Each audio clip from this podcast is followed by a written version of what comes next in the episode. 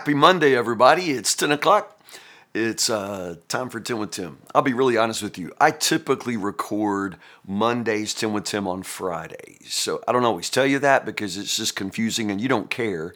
But uh, I put on a different shirt or I throw a shirt on over my other shirt, which is what I did today.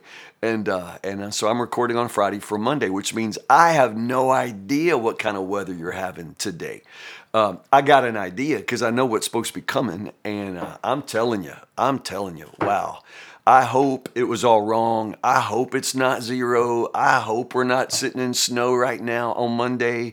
Right now on Friday, it's windy and it's about 40 degrees, but that's supposed to, the bottom's going to drop out. So anyway, I, I, I don't know what kind of Monday you're having, but we're going to be in the Word together and uh, we're in Exodus chapter 34. So, again, happy Monday to you. Uh, can't wait to find out what the weather's like. I love chapter 34. I really do. Now, uh, let's let's jump right in. Uh, we had two full chapters dealing with Israel's apostasy, their turning away, their worship of the golden calf, and and then that drama. Like, is God going to go with them now? Is He going to live with them? Is He going to tabernacle with them? Like, how's this going to work? How can a holy God d- dwell in the presence of a people who can't be anything but sinful. I mean, you know, like back when they said, We're going to obey everything you said, you and I both said, uh, Yes, say you are one more time. I mean, you know, we knew they weren't going to do that. We know they can't be righteous. We know they can't keep all those laws. You know, when they're standing back there saying, We're going to do everything God says, you know, say you are one more time, because we know you're not. We know that we're sinners and we can't dwell in the presence of a holy God. And we can make an agreement, a covenant, but we all know we can't keep it. And, and that's what everybody just found out in the book of Exodus for the first time, I guess. And so, chapter 34 is miraculous and truly a revelation in terms of salvation history. God starts something brand new here. And in the Old Testament, you know, we get something brand new that we have not imagined possible and that hasn't been seen yet and yet God does it anyway and it's just just beautiful. So we just sort of start over. This is not renewing the old covenant, you know, cuz that covenant's broke. It just is. I mean, it's not just that Moses smashed the two stone tablets, which he did. And I think it's kind of funny here that God says, uh, I'm going to bring back two stone tablets, and I write on them the same words that were on the tablets you smashed. It's like God's so subtle. You know, they were on the tablets. I, I, I wrote it once, but they were on those tablets you smashed. That really wasn't part of our plan, you know. Uh, but anyway, Moses smashed them. God just gently reminds him, "Yeah, you smashed those, but bring me back two more stone tablets. I'll I'll write it down again." Uh, one of the mysteries in chapter 34 is like, who's writing?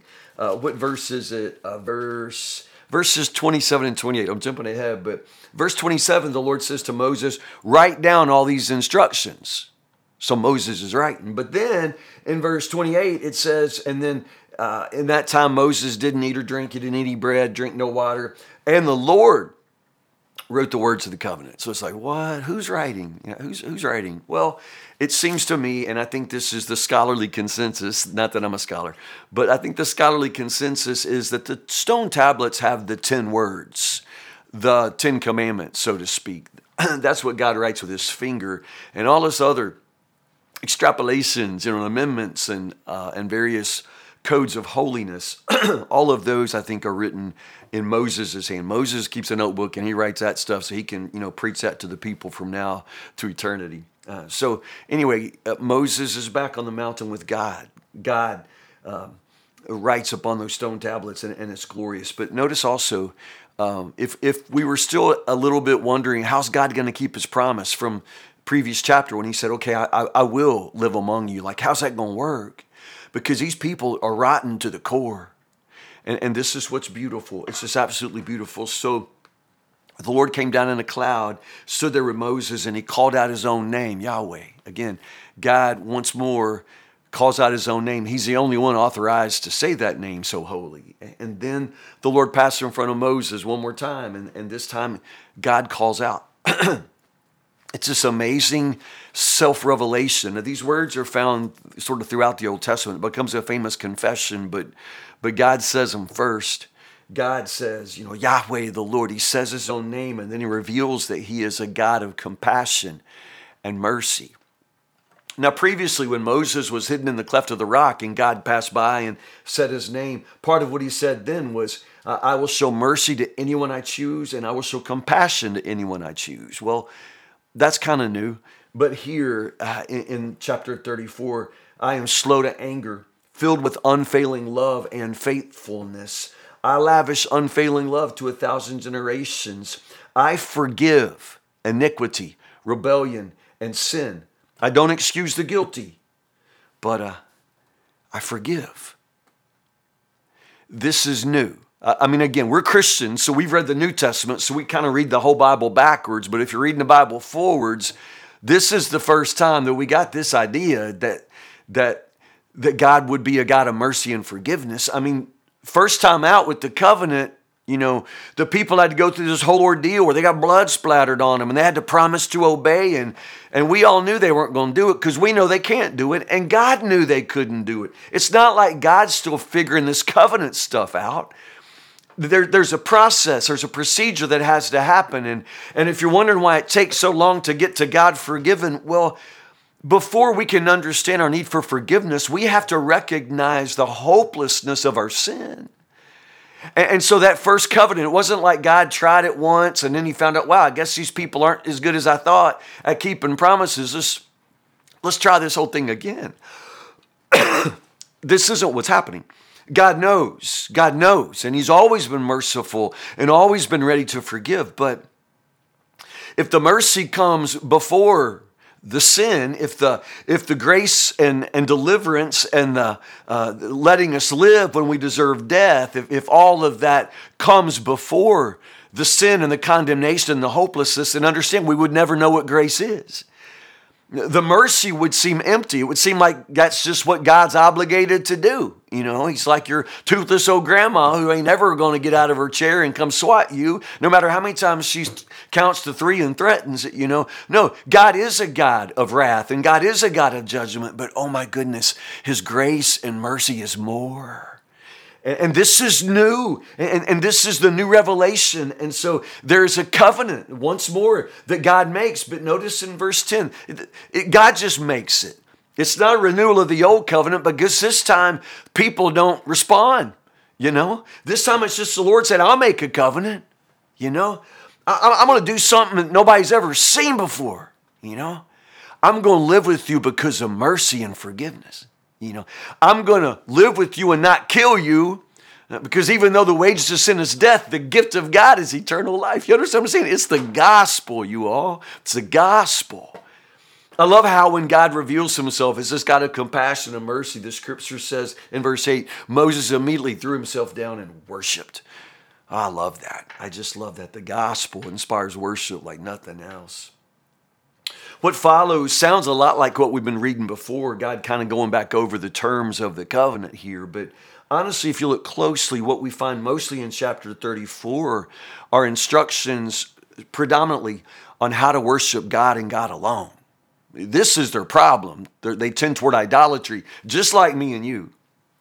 They tend toward idolatry. And so, most of what is emphasized here in chapter 34 is the way they're going to stay separate, the way they're not going to go out there and follow the same gods and goddesses and idols as their neighbors. You're not going to lust after their gods, he says. You're not going to sacrifice at their altars. You're not going to give your daughters and sons in marriage to their daughters and sons. Understand, just an aside, Scripture never forbids mixed race marriages. I know a lot of us in the South, we've had a hard time, but get over it. Um, scripture never forbids mixed race marriages, but Scripture frequently forbids mixed faith marriages. You know, it don't matter what color your son brings home as long as he brings home a Christian girl. You know what I'm saying? Mixed faith marriages are forbidden. Mixed race marriage, God don't care. He's not looking on the outside, He looks on the heart, you know. And so he's saying, you're not going to give your sons and daughters, you know, to these, you know, pagans. You know, no, no, no. You're going to worship me and worship me alone. Notice the emphasis on God's jealousy. You know, you're going to worship me and, and worship me alone. So Exodus 34 kind of begins once more the instructions, the rehearsal of the covenant. And then once more, as I said, God writes the 10 words, the 10 commandments on the stone tablets quickly. when Moses comes down off of Sinai, uh, his face is radiant. Uh, again, I, am an I'm an art history person. Um, this word here, especially in the Latin and, and through years of translation, uh, you know, this radiation from Moses' face. Uh, in in some instances, it was mistranslated or misinterpreted as horns like instead of like glory radiating from Moses' face, it was like he had, you know, horns. And so you'll often find in art, Moses will have horns. Like Michelangelo has that great, amazing sculpture of Moses with the tablets, and he's got horns, you know. Again, it's a misunderstanding of this text where Moses' face radiates, you know, beams of glory, beams of light. And Paul makes something of this later, the way that that glory would, would beam and then fade. And of course, Moses makes an illustration of how the glory of the old covenant fades. But, but I, don't, I don't know. In, in this instance, the emphasis isn't on the fact that his face faded, the emphasis is on the fact that sometimes his face shone you know, and I love that. I mean, yeah, I know, I know, I know. I, am all with Paul. I know how the old covenant fades, just like Moses' glory fades, but oh my goodness, glory may have faded, but sometimes because he'd been the presence of God, his face shone with light. Man, I love that. I love that. So he put a veil over his face sometimes until he returned to speak with the Lord. Yeah. I know it faded, but uh, but sometimes it shone. Know, what an amazing thing. What an amazing man. What an amazing God, you know. So there you go. The revelation of grace and forgiveness. How's God going to live with sinful, crazy people? Well, if you read Exodus chapter 34, he lives with us not despite the fact that we sin, but because we do. You know, because, I mean, Moses said, I mean, these are stubborn and rebellious people. They can't make it without you. You know, is that not the truth?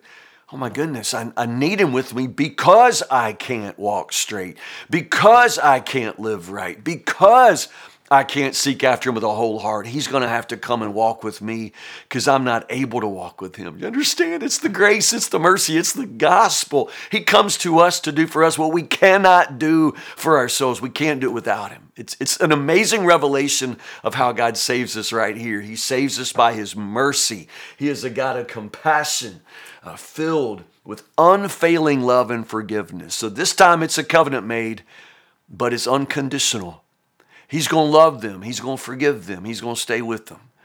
Oh, man, what a great God. I love you guys so much. Stay warm. I, again, I'm, I'm, I'm recording on Friday. I don't even know how cold you all are on Monday. But uh, anyway, I know that it's warm in God's Word. So stay in the Word, stay inside today. And Lord willing, I'll see you in the morning, at 10 o'clock for 10 with Tim. Tomorrow, uh, tomorrow, I'm sorry.